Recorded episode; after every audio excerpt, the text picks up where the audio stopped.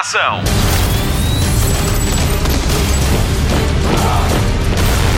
Hollywood Express.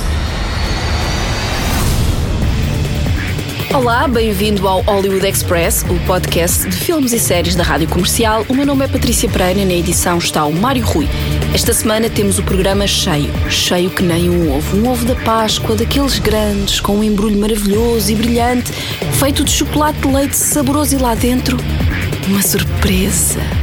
Bom, vamos ao resumo rápido do programa de hoje. Não há tempo a perder, vamos estar à conversa com Pedro Domingo sobre o filme Hellboy, com Chris Butler do filme de animação stop motion Mr. Link e ainda com Vicente Alves O, realizador do filme Quero-te Tanto, em estreia esta semana nas salas nacionais.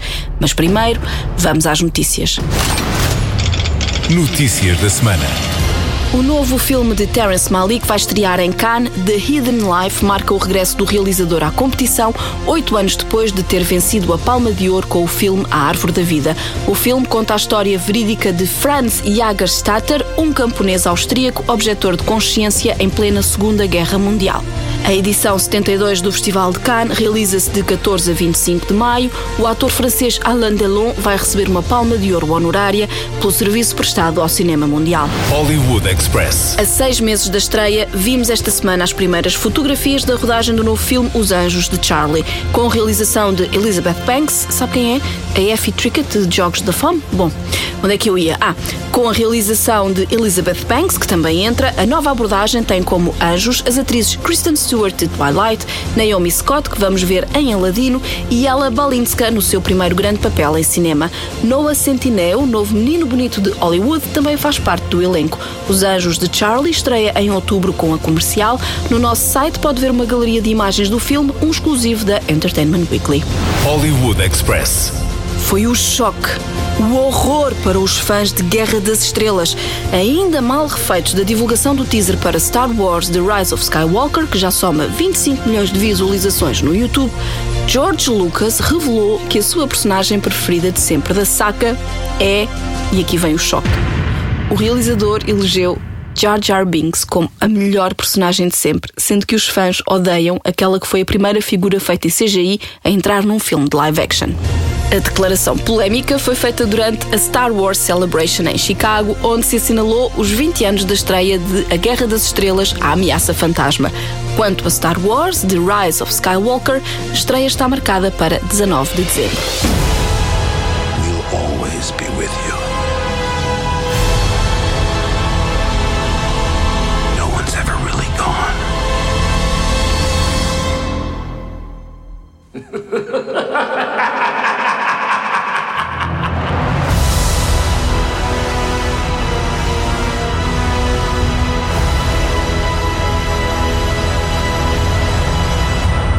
Se for ver Hellboy ao cinema, fique para ver os créditos finais. Vai valer a pena. Spotlight. O reboot à série Hellboy tem mãos portuguesas. Muitas das cenas foram feitas nos estúdios no Boiana. À conversa com Pedro Domingo, ficámos a saber a história dos nomes que aparecem na ficha técnica do filme de Neil Marshall. Hollywood Express. O que são os estúdios no Boiana? No Boiano é uma empresa originalmente búlgara. Bom, com eles trabalham. na- Têm um estúdio muito jeitoso na Bulgária, porque tinham eh, sedes de filmagem, tem tudo lá. E, e bom, e a partir de, de, deles, eh, essa necessidade, ao final, porque foi uma necessidade de, de, de expansão.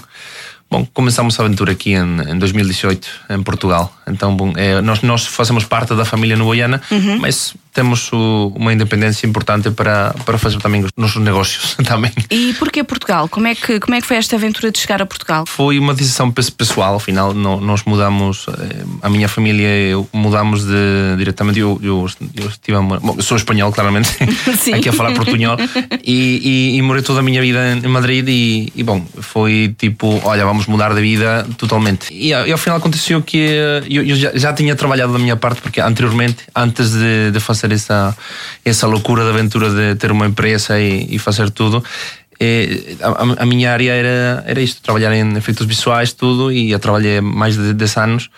E, e ao final aconteceu que, falando com essa gente, eu tinha trabalhado na Bulgária em 2013. ehm, Bom, eh, a conversa voltou outra vez e olha, foi tipo, fazemos aqui, eu, eu fiz a proposta de, de trabalhar diretamente, fazer. Eh, Começou como tipo uma, não brincadeira, mas tipo, olha, fazemos um depar- departamento só disto externo e ao final foi tipo, olha, se fazemos isto, fazemos bem. Então vamos criar um estúdio, vamos começar uma, uma infraestrutura e vamos fazer o, o trabalho bem feito. Como é que foi a atribuição das cenas? Eh, Eu sei que, por exemplo, no caso do Aquaman, Uhum. os estúdios foram a leilão com as cenas para as empresas de efeitos 3D. Passou-se o mesmo com o Hellboy? No caso de Hellboy foram 10 empresas diferentes a fazer os efeitos visuais. Então, no Boiana como grupo tinha muitos shots para, para fazer muitos planos. E nesse caso, bom, eh, tivemos diferentes planos, no mais grande e mais pequenos. Nós somos claramente mais pequenininhos, eh, agora mesmo estamos a, ainda a continuar a crescer. Então, para nós foi tipo, olha, temos. eh, eh, nós fizemos uma parte de- de colaboração, tipo, nós fazíamos muita parte técnica de, de shots com a Bulgária, muita parte técnica com o, o estúdio nosso também de, de Londres. E ao final surgiu também a, a possibilidade de fazer shots diretamente 100% aqui. E bom, e foi, foi realmente. correu muito bem porque ao final era, eram shots que eram. eh, Era Mila Jovovich, que ao final eram o que chamamos hero shots, que os hero shots eh, realmente são, dão muita valia porque ao final é um personagem principal diretamente na, na, no primeiro plano da, da câmara. Quantas pessoas trabalharam neste filme, no Hellboy, neste Hero Shot em Braga? Para o Hellboy, concretamente, fomos à, à volta de, das 15 a 20 pessoas. Ao final, porque é um hero shot e, e tinha tudo, desde a modelação até a composição, era tudo o processo completo. Só para explicar o que é que está envolvido naqueles 5 minutos. Como é que começa? Como é que é o trabalho com o realizador? Como é que isto tudo se processa? É, O, o, o- sim, sim, ao final nós, eh, de uma parte, temos o, o, que chamamos os plates, que ao final é o, o bruto, é o clássico personagem com no fundo azul ou verde, o croma de fundo. Croma não é, não é uma boa palavra em português, mas bom, chamamos assim no É cinema. o croma, sim. É o croma. sim. Mas, mas estamos habituados ao, ao, ao ecrã verde. Então está, ao- está tudo correto. Tá, está Eh, tudo certo. Esse, esse- esse é o material que nó- nós percebemos. De outra parte, temos o, um, um draft, um, um concept art do, do que realmente é, o, nesse caso, o realiza- realizador ou o VFX supervisor, que é a pessoa encarregada de, de todos os efeitos visuais na, na mesma direção. eh, tem a ideia na, na, na sua cabeça. Então, dessa parte já começamos a des- desenvolver. Começamos com, eh, com, bom, com, com, com ideias iniciais de, de como tenho que avançar isto. E, e bom, e ao final é, é andar, andar, andar e olha, essa direção é correta, essa não. Nós aportamos também ideias, claramente, mas ao final é uma decisão de, hum, desse VFX supervisor que vai tomar a, decisão e depois, claramente, o realizador. É a cabeça mais, mais grande lá. Qual é o prazo que vos dão para ter tudo completo? Muito pouco. isso, Imagino. isso sempre. É, hum, Imagino. Ao final, no, ne- nesse caso do- dos, uh, do- dos Hero Shots, foram, nós demoramos uh, a volta de 4 ou 5 meses. Mais, mais toda a parte que nós colaboramos na parte técnica no resto dos shots, mas só para estes foram 4 ou 5 meses. Que é pouco tempo. Pouco- podia ter sido mais. Sim, porque afinal é, é- a nossa ideia inicial mostramos e foi tudo. É, é, eles dizem, ah, tá, correu tudo bem, está muito giro, mas mudamos de ideia. Então vamos mudar tudo outra vez. Então a, Ah, ok. a refazer sempre. Mas isso acontece sempre ne- nessa indústria, é, é o mais normal. E o Hellboy, o que é que nós podemos esperar deste filme? E eu, eu acho que vai, vai gostar muito. Eu, para, mim, gostei muito do, do papel de David Harbour em, em, em Hellboy. Foi mudança completamente do, dos antigos filmes, não, não, não faz nada, é, é completamente diferente. E, realmente eu, eu acho que a gente vai gostar. Ao final é um bocado mais perto do, do cómic. Pedro Domingo, muito obrigado por ter passado por cá e por nos Obrigado, ter eu. revelado estes, estes segredos do Hellboy e do- dos estúdios no Boiana. Muita sorte e espero que venham mais filmes. Eu que eu gostava realmente é trabalhar aqui em pro- pro- projetos em, em Portugal. É, um- é uma questão que nós gostávamos de, de começar. Então eu acho que podia ser uma, uma- um, um segundo ponto de, para atacar eh, ao final de- do, do ano, claramente. Uma, uma parceria aqui com os nossos Sim, realizadores. Sim, seria realmente eu, eu gostava. We face every threat there is, and yet you take me in. Hello, son. Made me a goddamn weapon. Where's my fucking violin? Listen up, ladies and gentlemen. Out there, there's a 5th century sorceress who wants to bring down the curtain on London and the world. Great. Homework. Hollywood Express. Hellboy de Neil Marshall com David Harbour, Mila Jovovich e Ian McShane já está em exibição nos cinemas. Agora ligamos a televisão. Jornal da TV. Começaram a sair as listas de séries renovadas e canceladas para a temporada 2019-2020. Algumas das que vão acabar já têm as suas temporadas finais agendadas e é sobre essa e é sobre essas que nos vamos debruçar agora. Uma família muito moderna vai ter a sua última temporada, a 11 primeira marca ao fim, e no caso de Elementar, a sétima temporada das aventuras de Sherlock Holmes e Joan Watson vai mesmo ser a última. Em maio também termina a época 12 de Teoria do Big Bang, a última temporada. Arrow fecha a contagem na oitava temporada, iZombie na quinta e Supernatural na décima quinta. Entre as séries que ficam de fora da programação contam-se Crazy Ex-Girlfriend, Jane the Virgin e The Gifted. This Is Us continua no limbo, tal como SEAL Team, The Rookie, Roswell, New Mexico e Empire. Hollywood Express. Há um novo Bruce Wayne em Gotham e Ian Glenn vai dar vida ao multimilionário na segunda temporada da série Titans. Quanto à novidade no elenco da série, digo-lhe que conhecemos Ian Glenn da série Guerra dos Tronos. Ele é o Ser Jorah, o fiel conselheiro de Khaleesi, Daenerys Targaryen. Titans conta a história de Dick Grayson, o primeiro homem a vestir o fato de Robin ao lado de Batman. Depois de se desentenderem, o lendário sidekick junta-se à polícia e é chamado a proteger uma jovem com poderes sobrenaturais. A primeira temporada está disponível na Netflix, a segunda deve estrear no outono. Hollywood Express. 10 de junho é dia de voltar a Monterey para mais 7 episódios de Big Little Lies, série vencedora de 4 Globos de Ouro e 8 Emmys. Com um elenco de luxo, esta série explora a fragilidade das relações amorosas e a força da amizade entre mulheres. Nesta temporada, as cinco amigas recebem a visita da sogra de Celeste. O papel de Mary Louise foi entregue a Meryl Streep, contracena com Reese Witherspoon, Nicole Kidman, Shailene Woodley, Laura Dern e Zoe Kravitz. Big Little Lies vai ser transmitido em Portugal exclusivo pela HBO, um episódio por semana a partir de 10 de junho. We're kidding ourselves if we think people will stop talking. You're one of the Monterey Five, right? Monterey Five? Just the way he said it, you know. How did he say it? Like we all have scarlet letters on our backs. It's gonna get us. It's gonna get us all. What are you talking about? Why?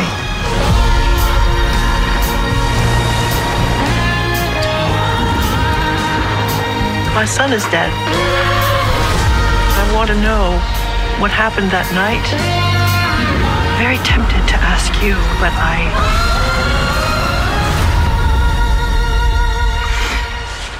I don't think I would get the truth, would I? Spotlight. Estamos à beira da Páscoa, os miúdos estão de férias, é a desculpa perfeita para os levar ao cinema e conhecer Mr. Link, ele que tem a voz de César Mourão. Como nos conta o Pedro Andrade, ele esteve à conversa com o realizador Chris Butler. Hollywood Express. Tem 2,40m, 290 kg e muito pelo. Mr. Link é o protagonista e o novo filme de animação dos estúdios Laika que promete encantar toda a família. Já lhe deram muitos nomes. Pé Grande, Yeti ou Homem Macaco, mas o adorável Mr. Link é só um gigante solitário.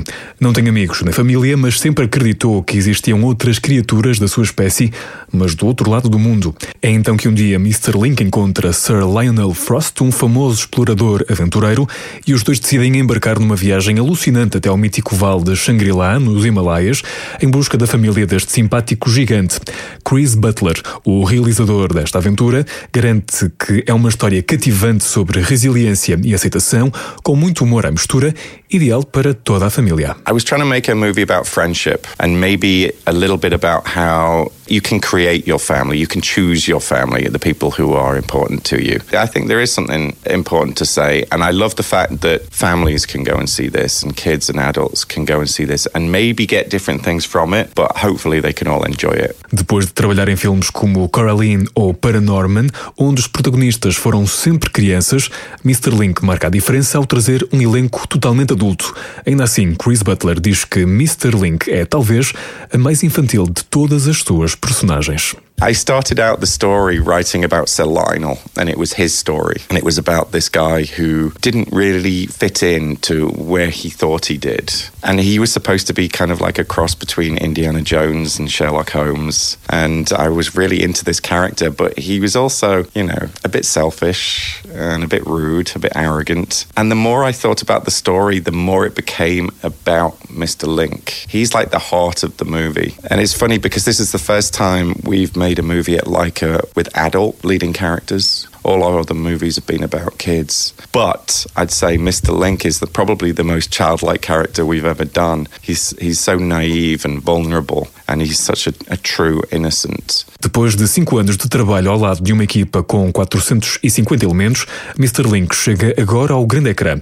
Ainda assim, enquanto argumentista e realizador, Chris Butler afirma que este também pode ser um trabalho solitário. When I'm writing, I'm, it's just me on my own for months, and I don't talk to anyone. And I kind of like that. But then when I'm directing, I am talking to 450 people every day for 10 to 12 hours. So it's, it's very different roles. I think what's most important about being a director is being able to step back and look at everything. Uh, making a movie like this, you have so many artists and craftspeople who are about one little detail. They focus on one thing: a button, a blade of grass. Um, you know what I mean? It's it's all f- super focused. I've got to focus on the whole thing. A técnica de stop motion continua a ser o ponto de partida para Chris Butler, um trabalho minucioso e demorado que o realizador admite repetir numa possível nova aventura de Mr. Link. I think it was the right ending for the movie that, you know, if it's about these two characters coming together as friends, that there's a lot more to come. It's the start of something new. So that's why it ended that way. I love these characters. So I hope that the audience enjoys the movie and loves these characters as much as I do. And if people out there really do love these characters, I would happily do a sequel. A dobragem em português conta com vozes bem conhecidas do público como César Mourão, Raquel Tavares, Fernando Luís e Madalena Abcacis. Mr. Link chega às salas de cinema a 18 de abril. Ofereço-vos o vislumbre de uma criatura lendária, perdida no tempo. Nem macaco, nem homem. Mas um gigante. Já lhe deram muitos nomes. Na verdade, o meu nome é Susana. Su Susana? Sim, Susana. É um nome de mulher. Sim, é verdade. Senta-lhe bem. Preciso de alguém que conheça os lugares selvagens da Terra. E o senhor é o maior aventureiro do mundo. O que é que está a pedir-me exatamente? Sinto-me só. Sou o último da minha espécie. Mas do outro lado do mundo falam de uma criatura. O Yeti? Julgo que esses Yetis são meus primos. Pode levar-me até lá. Eu dou-lhe a minha palavra. Muito bem, e qual é? O quê? A palavra. Foi só uma expressão. Parece-me bem, e qual é? Temos um longo caminho pela frente. Precisamos de um mapa. Não vamos assaltá-la, pois não. Tem de trepar o muro e sabe.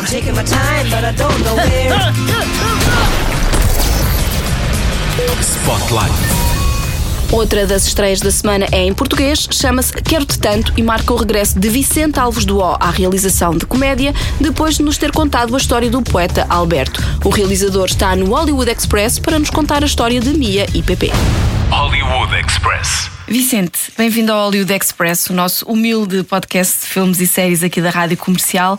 Vamos começar pelo início. Como é que surgiu esta história do Quero-te Tanto? Sei que é baseada em factos verídicos. Olha, esta história nasce há 18 anos de uma notícia de jornal do Correio da Manhã, curiosamente. Eu estava, lembro-me, estava num, num escritório à espera de uma reunião com o meu portador da altura. Estava a trabalhar como argumentista há muito pouco tempo em Lisboa e ia folhear um jornal. Estavam vários jornais, não era só o Correio, todos os jornais de, da manhã. E havia uma notícia muito pequenina que falava de um homem que tinha conseguido fugir da prisão de Lisboa, do estabelecimento prisional de Lisboa. Ele tinha conseguido escapar da prisão por uma escada. Uh, por, aliás, por uns andaimes, e tinha sido visto uh, um, nas redondezas da prisão cor-de-rosa, que é a prisão das, é assim chamada a prisão de mulheres de Odmira, que ainda funciona, uh, onde supostamente estava lá a sua companheira de, de, vida, que tinha sido presa com ele. Eu acho que tinha sido uma coisa de tráfico de droga, qualquer coisa assim. E portanto, aquilo achou, eu, eu achei aquilo super romântico, não é? Ele, ele foge da prisão, não para fugir do país, mas para se aproximar do sítio onde a sua amada está a cumprir pena também. E a partir daqui nasceu esta história deste casal que não são uh, ladrões, portanto não são pessoas que se praticam nenhum ato ilícito, mas que se veem diante daquela, um, daquele milagre da vida que é uma gravidez, não é? A personagem da Benedita da Benedita é engravida, a Mia é engravida e de repente eles têm que têm que crescer e têm que, que acertar os ponteiros e, e ganhar juízo. E incluiu no elenco gente que toda a gente conhece. Vou só assim dizer alguns. Pedro Teixeira, Benedita Pereira, Fernanda Serrani, Helena Isabel, Rui Mendes, Dalila Carmo, Sofia Ribeiro, Paulo Pires, Alexandra Lencastre. Como é que foi conseguir conciliar as agendas destes atores todos para fazer este filme? Porque estes atores nunca param. Uhum. Estão sempre ligados, geralmente, às novelas da TVI Uhum. e eles nunca param. Como é que é fazer um filme com tantas estrelas? Bem, eu tive uma fada madrinha que é a TVI, não é? Sim. A TVI gostou muito do projeto e entrou e quis entrar connosco. E então eu tive praticamente à minha disposição um bocadinho os atores que trabalham com, com, com a TVI e que são da TVI, não é? Por Uhum. contrato são da TVI. Portanto, isso automaticamente facilitou-me imensa vida para, para consegui-los, não é? Por outro lado, havia ali. Queria aproveitar a oportunidade porque havia imensa gente com quem eu queria trabalhar há muito tempo e não conseguia. Uhum. Como, por exemplo, a Alexandra Lencastre ou Fernanda Serrano. Uhum. Não são pessoas fáceis de, no sentido de conseguir a- a- agarrá-las, não é? Em termos de, de tempo. Sim. E portanto era uma grande oportunidade que eu tinha. E também porque eu, tô, eu gosto de estar sempre a baralhar um bocadinho as cartas. No meu filme anterior, no Alberto, eu trabalhei com um elenco maioritariamente desconhecido. Uhum. Ninguém conhecia aqueles miúdos de lado nenhum. Ah, agora queria trabalhar com, com pessoas daquelas, daquela lista que eu tinha antiga que gostava de trabalhar. Se calhar no próximo vou voltar outra vez a dar uma, uma cambalhota e misturar tudo.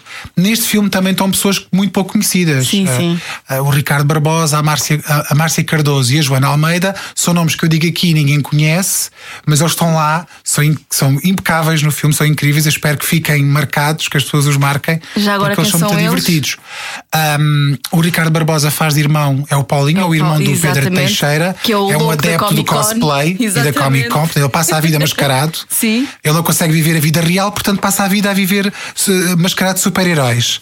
A Márcia Cardoso chama-se Metro e Meio, é a Exatamente, líder de um líder da- gangue da... prisão de mulheres chamado o Gangue do LOL. E ela é a rainha da sala dos trabalhos manuais, onde se faz macramé, bilros e, E- cascóis, e cascóis e e barquinhos de madeira e bordados. Ah, e a Joana Almeida é a jovem repórter, estagiária Uhum. da TVI, cuja mãe é a diretora da redação e quer provar à mãe que pode ser uma grande jornalista e que vai no encalce desta aventura que o PP, neste caso o Pedro Teixeira, inicia Uhum. quando foge da prisão, como o nosso herói do, do, do, do jornal. São nomes a reter agora para o futuro, não é? Eu acho que sim. Eu acho que o dever. Eu acho que as televisões fazem isto e até deviam fazer mais. Acho que o teatro faz e acho que o cinema também tem a obrigação de fazer. É eh, se nós não damos oportunidades. A mim já me deram oportunidades. Portanto, eu sinto-me sempre na obrigação, cada vez que faço um projeto, dar a oportunidade a alguém para mostrar o que vale, para mostrar o que é capaz de fazer. E não é tirar lugar aos que já lá estão, não é isso. Eu acho é que as coisas resultam melhor quando, quando estão continuamente a ser mexidas e baralhadas para não estagnarem, para não pararem, não é? Um, e portanto, neste filme temos assim umas pessoas menos conhecidas, umas mais conhecidas. Repesquei uh, duas do Alberto, por exemplo, uh, que aqui fazem duas participações. Uh, Estou sempre uh, a procurar encontrar uh, soluções para que as pessoas tenham sempre um elemento de surpresa, porque eu acho que nós temos de trazer um bocadinho também de surpresa Uhum. para as pessoas. As pessoas gostam de ver alguns rostos conhecidos, há atores que seguem as carreiras e de quem gostam muito, mas a gente de vez em quando tem que dizer assim: olha, está aqui este, repare lá nele também, a ver se não é bom. Uh, nós temos que fazer, como realizadores, temos que fazer um bocado esse trabalho, não é? O que é que o público pode esperar deste filme? Eu sou uma pessoa que acredita profundamente na bondade. Eu acho que a mais-valia do Quer-te Tanto é eu, ele trata o, a, a vida, o mundo e as pessoas com uma tremenda bondade e ternura. Mesmo as- os polícias que perseguem o PP para o pôr de volta na prisão são adoráveis. É impossível não gostar deles. É é uma coisa interessante. O Vicente fez de todas as personagens do Quer-te Tanto pessoas simpáticas. Sim, mas é de propósito.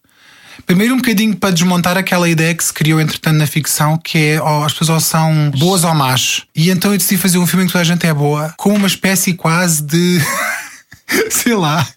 de ideologia. Não é, não é, uma palavra, não é a palavra ideologia, mas era bom lançar assim uma espécie de uma, uma nova vaga, não é? Ah, Porque nós, estamos, estamos a ficar muito azedos e muito cínicos. Eu acho que as pessoas estão a ficar muito cínicas. Não quer, como elas não querem ser lamechas, então tornam-se cínicas. E eu depois, a última, a última, a, última análise, já não sei o que é, que é melhor. Se calhar prefiro ser lamechas a ser cínico. Porque a vida é, é muito curta, não é? Nós estamos cá há muito pouco tempo e não me apetece estar aqui zangado com ninguém. Muito menos com o mundo que me dá tanta coisa. E o filme foi todo construído nesse sentido. Não é um, o, o filme não é cor-de-rosa, a história não é tudo cor-de-rosa. Aliás, há uma coisa que se, que se, fala no filme que é muito forte, que é sobre a orfandade. Todas aquelas personagens de alguma maneira são órfãs de alguém. Uh, mas fala-se de, de um, num lado muito positivo de, de, como as pessoas se estão no mundo e se acarinham e, e, e no fundo uh, dizem respeito umas às outras. O filme fala sobre esta bondade que todos nós temos. E, e é essa bondade que eu queria que ficasse. E portanto eu quero que as pessoas saiam do filme super bem dispostas, mas mesmo super bem dispostas. Hum, elas pagam o bilhete e o que eu lhes dou em troca é elas saírem de lá super bem dispostas. Há uma troca. Não quero fazer o filme em que as pessoas entram e quando saem se sentem vazias. Acontece-me imenso, às vezes vou ver coisas, acho que sai de lá pior do que entrei. e então tinha metido na cabeça que havia de fazer um filme em que as pessoas saíssem um bocadinho mais ricas. Um, e portanto o filme foi construído, foi construído exatamente com base nisso, na bondade e na ternura que eu tenho ainda. Espero nunca perder, se Deus quiser, nunca perder isto, que é um, pela nossa, a nossa humanidade e pelas pessoas que estão à nossa volta. Eu sei que não vamos salvar o mundo, mas uh, devemos fazer tudo o possível para nos salvarmos um bocadinho uns aos outros. Pelo menos os que estão à nossa volta. Bom, não tenho mais nada a acrescentar. É ir ao cinema ver. É ir ao cinema Obrigada. ver. Obrigada. Obrigado. Até à próxima. Abel. Guadalupe. Joaquim. Joaquim não é mau. Joaquim. totó. Este é um totó. É o meu totó preferido. Que a gente se apaixona sempre por malandros que nos fazem sofrer. Amanda. 18 meses já foi despedido umas três vezes. Diz que a culpa não é dele. Eu estou de quase quatro meses. Ou entramos nos eixos, ou estamos feitos. Sporting igual sem. O seu futuro está guardado e muito bem guardado numa caixa fechada à chave, onde é fácil entrar, mas de onde é muito difícil sair.